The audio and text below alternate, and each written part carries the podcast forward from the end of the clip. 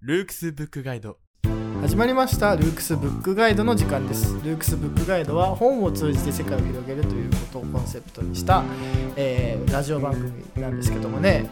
えーこれがなかなか視聴数が伸びない。まあでもしょうがない。やっぱでも、あのアカデデミーがねすごいんですけど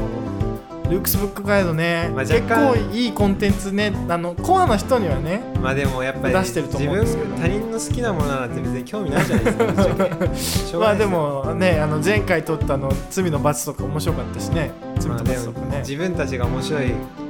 他人が面白がってるものは別に興味ないですから。はい。っていうねあのことであのルークスの取締役の谷口とねいつもの小田君最近ねブックガイドといえば小田君になってきてますけど小田君が人気ない説もあるんじゃないですか？ああそれもあるかもしれないですね。小田君にまあでも僕は好きでやってるんで、まあ人気じゃなくてもいいんですけど。はい。とりあえずまあ存続をね、はい。あの好きで持続が大事なんで、はいそうですね。好きでやってるのでねまあ好きでやってれば別に視聴数が伸びないまあ、読んだものを、最近読んだものをこううん。紹介するっていう。はい。これ自分たちのためにもなりまあますからねこれだんだんやっていけば多分スタイルもねあのもっと面白くできるようなスタイルもっと客観的にねあの面白く伝えられるかもしれないですけどね、まあ今まだ最初まだ何回ですか？まだ10何回ですか、まだもうでも20回ぐらい言ってそうですなまあそんぐらいなんでね、まあしょうがない、まあまあまあまだ始めて、えー半年ぐらいですかねこのラジオ自体。まずはね1年まあ10 1年とりあえずやってみてという。で5年10年。5年10年、えー続けていくとねいいかもしれないですけど、ということでね、えー今日もブックガイドで、えー今回ねまああのどういう本を選ぼうかということですが、えーこ今回もですね小田君が持ち寄りに企画ということで、えまあ、今回紹介すか？紹介するのは、えっと「科学哲学への正体」っていう、えー、千曲学芸文庫から出ている本で、えっと野江圭一さんっていうあの、まあ、科学哲学者のまあ有名な方みたいなんですけどね。まあ、その方のえー科学哲学への正体って本なんですけど、まあ、これざっとどういう本かっていうのをあのリスナーの方向けに説はい明すると、ぜひぜあの科学哲学って言われても多分よくわかんないと思うんでこれどういうものかっていうと科学っていうものがどういうふうに成り立ちうんして今どういうふうな問題意識を持っているのかっていうことをこの過去から今の現在の最先端までの科学史を踏まえた、えーまあ、科学ってこれ化学じゃないですね。サイエンスですね。ですねはい。で、まあ、科学という漢字の成り立ちから、まあ、最近のあの科学社会学と呼ばれるあの分野まで、んあの網羅的にやって結構内容もありますし、うん。あとは、まあ、論理学っていう、まあ、これもちょっと、まあ、あの分からないと思うんですけど、まあ、はい。論理学っていうあの倫理じゃなくて論理なんですけど論理学の方内容もこうやっぱり入ってくるんですね科学って言っても。うん。あの言葉の、えっとまあ、推論というか、の話も入ってきてそれがこうあの入ってたりとか、うん。あとはまあ自然科学の話ももちろんあるし、はい。っていうまあそういうなかなかこの文庫本のサイズにしては、情報量が多い、うんものすごく多い、まあとても面白い本だと思います。うん、ちなみになんかこうじゃあねあのそういえばあのアカデミーの方でもですねあの科学史っていうのをあのすみれ先生がやってくれて、はい。まあ、すみれ先生とかねすみれ先生って、まあ、うちは言いませんけどすみれちゃんがねやってくれてるので、えーまあ、科学史自体についてのこう話とかそっちのねアカデミーのラジオとか聞いてもらえればいいと思うんですけど、うんえーどうですかね。結局そのまあアリストテレス的な自然観からから現代的なこう自然観に変化していくっていうのはまあ一つのこううん。歴史の流れとしてあるわけじゃないですか。そうですね。まあ要はこう物には全てこう目的があってその目的を達成するために動いてるんだっていうのはこれアリストテレス的な、まあ、うん。目的論的自然観ってやつですけど、うん。がだんだんこう物に物自体に法則はなくってその内在的な法則はなくて、まあ、重力とかあねまああのなんかこうそういうこうなんだろう一見無軌道に見えるけどもそれを貫く法則があって別にそれはただ物自体に内在する目的ではないというような、うん。まあ、機械論的な自然観にえ置き換わっていくわけですが っていうこともまあ一つのこうパラダイムチェンジとしてこう近代科学の誕生っていうのはあはい。まあ、ある種機械論的な、まあ、自然を機械として見なすっていうような立場と、まあ、一方ではその有機体論的な自然を有機体としてねあ見なすみたいな話もまあ出てくるわけですけどなんかこうどういう点面白かったですか？あまあ、まあ、いくつかあって、まあ一旦自分がどういうところが面白かったかっていう前に、うん。まあどういう人に読んだら面白いかなっていうところから、はい。あの、お伝えさせてもらいますと、うん。まあ、科学、今のじ私たちが生きているその社会っていうのは、どうしてもやっぱり、あの、理系というか、あの、なんだろう、まあ、そのし役立つか役立たないかみたいなところで、あの学問というかね、まあ、勉強ですよね、要は。はいはいはいあのを、まあ、判断しますよね、うん基本。それは何、その、やあの、例えばですけど、じゃあ哲学ってな何何に役立つみたいな。はいはいはい。哲学者より、あのね、うんあの、優秀なプログラマーだったり、んなん。だりの方がいいんじゃないとか、科学者、哲学よりなんかこう科学研究、まあ科学の宇宙のなんか宇宙どうとかね、もっと役立つあの学問なの方がいいと思うけど、なんで科学とかさ、あのうん。文学とかあんのみたいな、そういう風な疑問を持ってる方にもおすすめできますし、うん。まあ、逆にあのそっちの立場からあの逆にその科学っていうものうん。を逆にあのこうし知りたいというかね、うん。あの自分があの、まあ、こ僕はこそっち側の人間だったんですけど、あのまあ、哲学なり文学っていう、うん。もう、まあ、ある意味壊滅してるような分野にが好きで、うん。あのそこから科学がどういうふうな位置づけなのかっていう、やっぱお互い毛嫌いしてる印象はあるので、はいはい。あのまあ理系と文系っていうふうに分けると、まあね日お互いにはあの、お互い相手のやつはダメだとはい。なってるとまあ、思う。理系はダメだ、文系はダメだ。逆に文系の人は、なんだあいつらみたいな、うん、あの合理性ばかりとかね、はいはい。そういうふうになったりしてると思うんで、まあ一旦それを取っ払ってくれるって意味では、やっぱりそういう強い、あの、あの、まあなんだろう、考えが強いというかね、あの、そういうところに問題意識が、こう、ある人は、まあ、とても面白い本だと。なるほどね。まあ理系とか文系とかね。うんじゃあ、その高中高生にとってはこう、じゃあそもそも理系とか文系って何なのっていうね、うんところから考えて、そうですねこう。進路を選ぶきっかけにもね、なるかもしれないし、一方でね、なんかこう、ちょっと文系なんて母みたいなのうんにちょっとイラついてる人もおすすめかもしれないし、いや面白いまあ理系からして文系意味あんのって思ってる人にもおすすめかもしれない。いかに理系文系っていう役割が、なんか分け方が分かれてないかっていうのを、やっぱ科学を勉強することで知るというかね、はいはいはい。逆に。なるほどね。いや逆逆にだからあの理系文系っていうふうに分けてる考え方を持つ、んあのまああの科学を、まあ、お勉強しているうん。あの方っていうのは、まあ、科学を勉強、まあ、歴史の面では、あうんの知っていないというふうに言えますしじゃあ、こう、その、こう、もうちょっとこう、そこについて詳しく、こう、聞かせてほしいんですけど。あそうですねやっぱその最初言った通り内容がものすごく豊富なので、あのまあ簡単にざっくり言うとうんまあもともと哲学者哲学って言ってこうなあのまあなんで太陽毎毎回あの方向から昇るんだろうとか考えるとこから始まり、うん。まあその結果あのえっ、とまあ論理っていう推論っていうものをあの言葉によって考えるわけだからその言葉のあのなんだろうな流れというか、うん。あの法則っていうものをまあ考えるようになるわけですよ。まあ、論理的に無,、まあそ矛盾しないってことですね。うん。でそこのその考え方がもともともう2000年以上前にあったんですけどアリストテレスっていう学者が、うん。ただそれをさらに改良したのが、まあ、最近あの出てあのまあきあのえっ、とえーあのまあ最近10何世紀でしたっけ？あの記号論理学っていうものがまあ出てきまして、でそこからその要はそのなんだろうな。まあ数学的に言うと関数みたいなところですけどこうなんで枠組みみたいな部分を話すようになったんですね。その言葉の、うん。まあ、そういう定義とかではなくて、あの、まあ、それを一つ X とか Y とかねうん、記号で置いて、で、はい。それがどういうふうに関係してるのかっていう、まあ、ところから、あの、始まり、で、そこからやっぱり、あの、そうすると、あの、無限とかっていう概念も、まあ、使いづらいんですよ。やっぱり言葉だと。うん。で、その上では、やっぱり、あの、台数をややったことがある方はわかるかと思うんですけど、あの、無限っていうものは、まあ、数直線上でかなり明確に、あの、感じることができるうん。わけで、うん。で、そうしてくるとだんだんもうこの時点でもう、こう、同じ方向を見てるんだけど、うん。その、まあ、理系文系っていう、まあ、あえ境はだんだんとなくなってきて、うん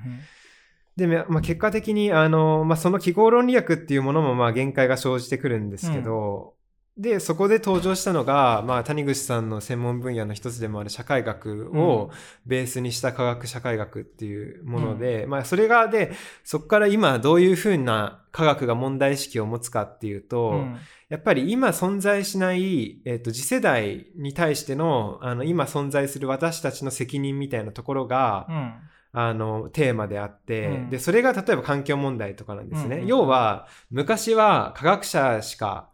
あの、担当してなかったわけじゃないですか。科学技術とか。うんまあ、科学技術って言葉もこれもまた面白いんですけど、うんあの、どういう言葉なのかっていうのをちゃんと考えるとね。うんまあ、ただその今の私たちは、あの、意識せずとももう科学のあの功罪、つまりいい点にも悪い点にも関わってしまっていると。はい環境問題はそうですよね、まさに。要は、えっと、普通に生きてるだけで自分たちも科学によってあの地球環境破壊し、で、そこでまた倫理というかね、うん。あの、そういう次世代に対するものを何も考えてないと。うん。自分たちの世代が生き残るということしか考えてないみたいなね。うんうんうん。そういうところをこう扱う議論なんですけど、うん。まあでもこの、えーっと、意外にこれは、自分はここでこれは面白かった部分なんですが、その、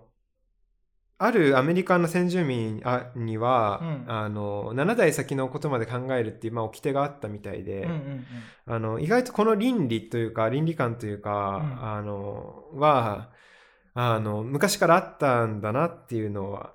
知りまして、うん。で、逆にそれが倫理観が急速に失われて、で、今その失われたその倫理観というか、を議論してるのが現代なのかなっていううんうん。ふうに、えー思ってまして、あの、そこはすごく、あの、面白かったですね。僕はもともとあの、環境系の、あの、ことも興味があって、あったんですが、それで、あの、それでまあ科学っていうものにまあ興味が湧いたんですけどね、そのやっぱり結構新しいなと思ってて、やっぱり、あのもう人類っていうのは何百万年前から誕生したわけだけど、うんまあ、次の世代、まだいない世代のことを考えるようになったっていうのは結構な、まあ、進化というか、うん長い目で見ても面白い進化だなと思ったんですよね。か環境問題についての,、うんあの学問やった時に。で、それで、あの、そういう倫理観っていうのは割と最近の話なのかなと思ってたんですよ。その科学者、物理学者が言ってたんで、そしたら、それが意外にそのどっかの先住民にはあのあったっていうのは、これは結構面白かったポイントとして印象深いうんうところで。で、まあ、そんな感じでこう一通り、えっ、と、どっからどこまでかっていうのは今話したんですけど、うんあの、この、まず面白いのがですね、この科学科学っていう時代だったんですよ、むしろ今よりも。えっ、と、18世紀、19世紀、ちょっとざっくり正しくわかんないですけど、一旦すごい科学が、科学革命が起きた直後あたりは科学科学っていう時代だったんですけど、ん。そこから今全く科学科学史とか条件にね、うん。あの、谷口さんもご存知だと思うんですけど、あの、えっ、と、科学者の行動規範の話だったりとうか、ん。えー制度的な観点から科学者を分析するっていう科学者の社会学とか、なんかこう、マートン、マートンっていう人はい。がいたりとかね、なんか、そまあ、ういう、科学技術社会学とか、まあ、うん。科学社会学とかこうこういう、なんだろうな、うん、あの、えーまあ、この科学の健全な発展っていうところ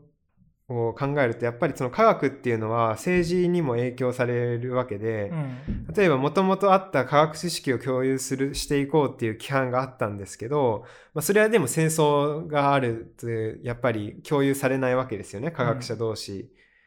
も。だからどんどん昔は単純な知的好奇心で科学者が研究をしていたけれども今ではもう科学者も一社会のサラリーマンというか、うん。あの科学技術の発展のためにあの、まあ、尽力するそういう存在になってきているわけで、すなわちそれは社会にどんどん組み込まれていってるっていう、そういうその上でやっぱりその社会学っていう、まあ、この社会学っていうのも馴染みない方には何のこっちゃかもしれないんですけど、まあ、とにかくそのもういろんな分野が必要ですよね政治もそうですし経済とかもうん同じく必要ですしっていうそういうなんだろうもうむしろ科学者の方がそういうそういう観点からの意見が欲しいみたいになってるっていううんところが、あのまあ、今の現在なんだなっていうのはあの面白かったとうんころ。ですかね。まあだから、まあ、そもそもね、まあ、あの、今の話をこう引き取って要約すると、まあ、要は、ね、あの、科学が生まれた瞬間は、まあ、例えば自然哲学とかね、あの、要は万物の根源は水だとか火だとかっていうのを考えている中から、まあ、アリストテレスが、まあ、論理によって、まあ、論理を積み重ねることによって、こうね、正解にたどり着くというかね、まあ、あの一番わかりやすいのは三段論法ですけど、まあ、そういう論理をこう積み重ねた先にこう真理が発見できるんだっていう、まあ、話が、まあ、冒頭でねあの出て、まあ、それが結局は なんだろうまああの要は今科学っていうとこう実験やってなんかあの難しい理論をこう作ってみたいな、まあ、ように見えるわけですが、まあ、実はこうこういう論理学みたいなものはあの科学のまあ、そもそもの基盤にあったと。で、それがまあ、あのね、世紀末です。まあ、あの、要は19世紀と20世紀のこう転換点ら辺に、まあ、論理実証主義みたいなこう哲学者が出てきて、えーまあ、科学とはいかなるものかというものを、こう、カンカンガクガク議論した時に、まあ、記号論理学みたいなものが出てくるわけですね。まあ、あの、自然言語、つまり、えっ、と、日本語とか英語とかは、まあ、結構あの、ね、文法規則もこうごちゃごちゃで分かりづらいので、あの数式であの、ね、言語を表現できないかというのが、まあ、行われて、えー心理表とかね、そういうのが作ったりとかね、心理表ですかね、まあ、心理表ができたりとか、まあ、あのそういうこともちょっとあの詳しくね、解説する時間はないんですけども、まあ、そういうことをやったりとかして、まあ、割とこうね、あの数式に落とせるようになったわけですね。で、それが今の、まあ、コンピューター技術とかの、まあ、基礎にもなってるわけですけど、まあそういう意味で、まああの、その論理学と、こうね、そういう今の自然科学のっていうのはもともと、まあ一緒のものだったというので、まあ、で、じゃあ科学って何ぞやみたいな話が、まあなって、えーで、まあ、その哲学的に問い返されていく中で、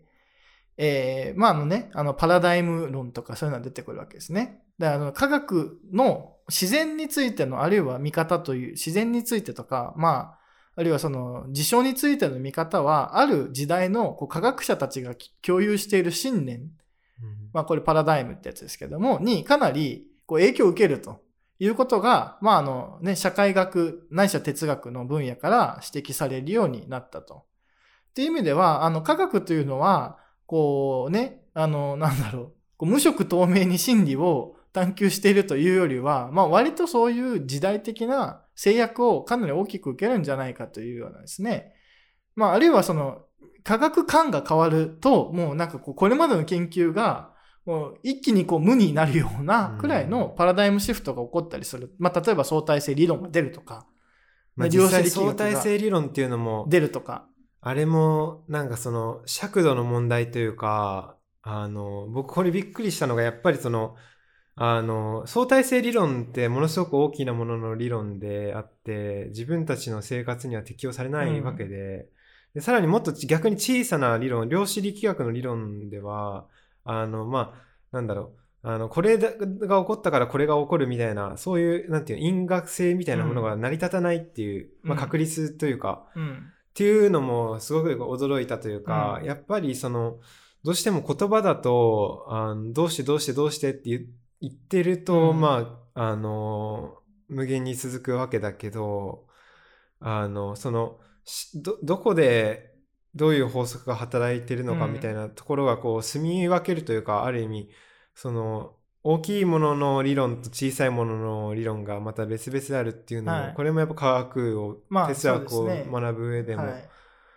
まあ、我々がね面白いポ、イントかなって。一般的に高校で、ま、学ぶこう物理学とかないないしはそういう科学ですね。自然科学は基本的な古典力学と言われる、まあ、ニュートンパラダイムってやつですけど、まあ、例えばこう物体 A が t 秒後に、えーねえーなんか地点 B、まあ、物体 A がアルファから t 秒後にベータ地点に、えー移動するというようなものはあーまあ、あの、ニュートン空間、物理学の空間では、まあ、正確に、こうね、測定できるわけですが、うんまあ、これをめちゃくちゃあ細かい世界、えーに、えーなんだろう、こう、焦点を当てると、あの、物がある時点でどの位置に存在するか、まあ、物というか粒子ですけども、これは、あの、量、あの、がどこに存在するかは、これ決定不可能であるっていうような、えー議論がなされるようになるわけですね。だから、あの、正確な、ああの、めちゃくちゃミクロな、あの、世界の話ですからね。量子力学っていうのは。で、めちゃくちゃマクロな話をするのが相対性力学と。で、めちゃくちゃミクロなえー話をするのが量子力学と。で、えーなんだろう、こう、ね、あの、我々が普通に感じる世界を扱うのが、こう、ニュートン力学になるわ。まあ、ニュートンの、まあ、世界観になるわけですけど、その世界観、めちゃくちゃミクロにすると、なんかこうね、あのーなんかあのー我々のこう完全な推測というものはうんできなくなる。因果的な把握はできなくなるので、確率論的なものしか、要は、ある50%の確率で、えーえーぶまあ、粒子 A は、えーち t 秒後に地点あ、ベータにいますみたいなことしか言えなくなると。で、一方でめちゃくちゃマクロの話になると、こう、なんか普通の時空間が歪んでいくわけですよね。あの、要はあの、一番有名なのはあの宇宙飛行士の例ですけど、あの、要はあの光の速さを、で、あの、宇宙飛行をして帰ってきたあの双子の兄弟が、あの、年を取ってる時間がね、違うっていうことで、あの、時間が引き伸ばされたり、えするっていうことを、まあ、あの、要は時間が一定じゃないというようなことを言い出したのが、まあ、相対性力学、あ相対性理論ですけど、だからそういうふうに、こう、見方が変わると、なんか我々が当たり前にしてた、なんか因果法則の把握とか、なんだろう、こうね、時間というものが、全くこう意味をなさなくなってくるそこからやっぱ言えるのはこう何かこう全部を統一したあの、まあ、理論なんていうものは、まあ、あるかもしれないですけど、まあ、ないですよね。まあ人類はまだ到達。まああのね、その後ね、量子力学、相対性理論、ニュートン力学みたいなものを、こう統一的に、特に量子力学の世界と相対性理論をこう繋ごうとするこう理論とか、まあ、物理学で、まあ今でもね、一大統一理論みたいなものはこう目指されてるわけですが、まだ我々はそれを目の当たりにしたことが、えーない。まあもしかしたらなるかも、あるかもしれないけど、まだないわけですね。まあでもなんかこう考えると面白いですよね。あの、因果で説明できる世界、説明できない世界は、それをまた繋ごうとしてるそうですわけだから、ね。はい。それだけ見たら無理だろうなって思うけど、まあでも、まあ、何か架け橋があるかもしれないし、ないかもしれないし。うんっていう、まあ、だで、今この思考自体が我々の時代のこう仮説を立てて。やるというこう科学的な思考うに、んまあ我々自身も今ね。だからその、の科学のかこの本もやっぱりそのその科学的な思考の転換っていうか移り変わりがどう移り変わってきたのかみたいなねあの検証可能性を求めた時代からあの確率っていうあのもの概念信念を持ってあの取り組む時代に変わったようになんかこうそういう科学観というか、うん。あの考え方の、うん。が大きく変わるっていうその移り変わりもすごい面白いですね。だからこれには別に特にその専門的なあの、なんだろう、数式を理解したりとか、なんかこう細かい法則とかは別に必要ないので、あの、これを理解する上では。うん。なんで、全然こう、あの、そういう数学とか科学にアレルギーを持ってる方がいらしても、まあ、全然読める内容かなと。まあだからここから結局、こう、科学科学というものの見方も割とこう時代の、こうどんな人がどんなことを言ってたかと、それをどういうふうに検証していくかとかっていう科学者コミュニティの問題になるわけですね。っていうことは、じゃあこの、ある種知識を生み出す主体としてのこの科学者というものに関心がいくわけですよね。科学者のコミュニティがどのようにして、まあ、あの、真理を生産するというふうな言い方もしますけども、真理を生産してるのかみたいなことが、まあなんかこうね、あの、問題になってくるのが、例えばその科学社会学とかって言われるような部分ですよね。だから科学というものを扱うのではなく、科学者たちが科学的な知識をどのようにして生み出しているのかみたいなことが、え関心に、え上るようになってきたわけです。その、で、あの、このパラダイム論、あの、トマス・クーンのパラダイム論以降ですね。じゃあそのパラダイム、え科学の視点を生み出している科学者は、いかにしてその、なんだろう、科学的な視点を生み出しているのかみたいな話が、まあ、研究対象になっていくっていうのが、まあ、この時代流れ。あまあ、現代もそうですけどね。で、まあ、STS とか言われますね。サイエンステクノロジーソシオロジーみたいな。あとは最近だとあの、あの ANT とかですね。アクターネットワーク理論とか。まあ、そういうのはあるわけですけど。まあでもね、ぶっちゃけもう、ここまでいろいろ議論が入り組み始めると、もうなんかこう、なんだろう。なんか純粋にこう、なんか発展していこうみたいなのってなんかバカバカしいというか。まあまあまあ。あの、これね、あの、アメリカのこうプラグマティズムみたいなのの、要は、あの、真理というものは、もうあくまでも、こう、ある時代に仮説を、有力な仮説を、なんかこう、有力な科学者たちが共有しているだけなんだというね、えー、まあそういう話になって、えー、まあざっくり言ってしまえばですよ。では、真理というのはある種の信仰なわけですね。科学者コミュニティにおける。えー、でまあ、じゃあ信仰だからって言って、こう全くの、その、虚構かって言ったら別にそういうわけでもなくっていうのが、まあちょっと難しい点ですけど、うん、まあ、これはなんかこう別の機会に扱いたいと思うテーマなんですが、まあそういう感じになっていくのが、まあ一つ科学者コミュニティ自体がそもそも科学的な知識をどう生み出しているのかっていうのは、まあ、研究の主題の一つだし。コミュニティというところも多分大事ですよね。やっぱ個人でも扱える領域を超えてるんで、そうですね。やっぱそのコミュニティっていう、科学者と科学者っていうそのコミュニティってそうに注目するっていうのは、うん、やっぱさすがだなって。いう点と、うん、まあ、あとはその、さっき言ってたような、じゃあ、科学者は、あのね、真理をこう無邪気にこう追い求めてるだけではなく、やっぱその科学的な知識がまさにテクノロジーとして応用されていくと。で、ここでサイエンスとテクノロジーの組み合わせが起こってくるわけですけど、まあ、あの、で、じゃあ、ね、科学はただの真理を追求しているだけですと。ね。だから我々にとっては、あの、価値の追求というものはないと。まあ、ただ一つ言えるのは真理を追い求めることだけだと。が、しかし、で、まあ、例えば一番わかりやすいですは原子力爆弾とかもそうですよね。だから原子の科学を、まあ、原子って何なのかっていう話と、うん、その原子の振る舞いみたいなものをただただ研究していただけに過ぎないと、まあ、科学者は言うかもしれないが、それがめちゃくちゃ、まあ、今もね、核の、こう、ちょっと脅威がありますけどそうなんですよ。科学者自体は別に、あの、解決できないっていうことが今まで、例えば原子力発電の問題でもそうだし、うんあの、まあ、自然災害ももちろんそうだし、こう、まあ、科学者が、この専門家が専門的にこう説明することできないっていうことが起こりまあ、だから、まあ、さらに専門文化が進んでいくと、うん、まあ、例えば原子力についての、こう、統一的な知識を持ってる人はどんどん少なくなっていくわけですね。だから原子力のある部分についての知識はめちゃくちゃ持ってるけれども、じゃあ、あの、こうなったらどうなるの？みたいな知識は、だから原子力がもし爆発した時に環境に与える影響はどうなのって言われたらまた別の専門家に頼んなきゃいけないし、で、そそこでもし確立した知識がなければ、やっぱりサイエンスウォーズと言われるようなね、要は、ある、ある科学的な知見から見たら危険であると。でも、ある科学的知見から見たら危険ではないみたいなものが対立するわけですね。で、で、これは長い時間をかけて、どっちがあの、より優れた、あの、説明を提供してくれるのかみたいなのは、ね、あの、すぐには出るわけじゃないので、科学というものは。何年も論争してやっと落ち着いていくわけなんですが、例えば原子力災害とかが起こった場合、あるいはその環境にね、大きな影響を与える、こう、ケミカル、なんだろう、ケミカルな、その薬品とかが、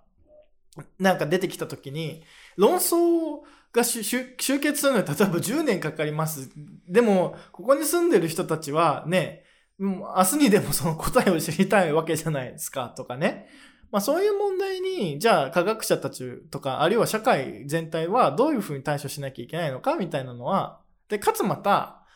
まあっていうこう同時代的な問題もあり、かつまた、そのね、原子力災害とか、あるいは環境破壊の問題とかは、我々の世代だけではなく、こう、後の世代にも大きな影響を与えるうん。ものについてのあ論理、倫理か、倫理というものはどう考えればいいのか、みたいな、まあそういうね、あの、ハンス・ヨナスとかですよね、あの、未来に対する責任みたいなことを言う人もいますし、あるいは遺伝子組み換えの問題とか、動物の権利の問題とかですよね、ピーター・シンガーとか。はい。まあそういう人たちは、まああの、そういう科学技術も含めたう、ん。そのね、あり方をどうするのかみたいなな、まあこれはこう、社会学というか倫理学の問題になるし、だ科学というものをめぐっては、まあいろんなね、小田君も言ってたように政治学とか倫理学とか、ね、社会学とかいろんなこう知見を動員しないと、うんなかなかこう科学についての、科学と社会の関係性みたいなのは見えてこないと。もうだから解決とかいう事件じゃないですね、もはや。まあ、だから、難しいですよね。うん現にだってさ、まあ、福島もね、解決は無理だ。て原子力災害起こってしまったら、やっぱ解決、例えばね、原子力発電所配慮するのにもうん十年かかるわけですし。だからやっぱ別にそうなんだから必要なものが合理的っては限らないってことですよね、要は。だから、不必要な、あご不幸不合理な部分からこう必要なものが生まれること可能性もあるしっていう。もうだからもう論理がどうんぬんっていうあのまあ、話ではないと。そうですね。とにかく結局、何を基準にして合理的と判断するかの、うんこの基準自体も、やっぱりある時代の制約を受けるというわけですよね。でもちろん、だからその二酸化炭素排出をしないというのが、ね、地球温暖化を防ぐためにという言説の中では原子力は割とクリーンなエネルギーなわけですよね。二酸化炭素を排出しないので、ほとんど。がしかし、じゃあどうなの？みたいな一方のこう基準もあるわけじゃないですか。だこの基準自体で合理性も変わってくるっていうところもあるので、その何を基準に合理的なのかという、この基準を決めるのは、一体どう、どうし、どうのようにしてできるのかというと、これは科学からは出てこないわけですよね。科学それ自身の中からどっちがいいかっていう基準は、まあ、出てこないまあので。誰かしら犠牲になる必要があるし。うんはい。何かとかね。統一的なね、基準を作る。うん。っていうのが、だから、まあ結局、その、まあ自然を探求するというものから始まったこう科学がある、えー時を境に、えーね、あの実験をしたりとか、えーあるいは人間が積極的に自然に働きかけていくことが、まあ、できるようになり、がしかし、まあなんかあの、あのーまあそれに対するこう問い直しみたいなのも起こったりとか、でそもそも科学って何だろうみたいなことを、まあ、話したりとかですね。でそういうのをこう、科学自身をこう科学する、まあ哲学するみたいな科学哲学の分野ですけど、まあ、その歴史がこう分かったりすると、こう科学の見方とか、なんかこう、いや理系はさ、とか、ね、文系はみたいなのが、まあだんだんなくなっていくんじゃないかみたいな、そういう話ですかね。まあそんな感じでお勧めできると。いうことで、あのね、そろそろ時間にもなってきたので、えーそろそろあの終わりたいと思いますけども、まあ他にもね、ルークスいろんな番組やって、特にね、この今日話した内容はあの科学アカデミーの方の哲学とか多分あの社会学とか、まああの科学史の、えー分野と、あるいは倫理の問題とこう関連すると思うんで、まあルークスアまあカデミーの方もしね、なんかね苦情とかね、あの、なんかこう改善視点があったらぜひね、教えていただちょっと、ちょっと主主観が強すぎるとかね、あの、なんか気持ち悪いいや、まあでもラジオなんでね。はい。まあそんな感じで。はい、やっていきたいと思いますんで、まあ、あの、ツイッターとかもやってますんでね、積極的にフォローよろしくお願いします。ということで、えー今回、ルークスブックガイドこれにてということで、ありがとうございました。ありがとうございました。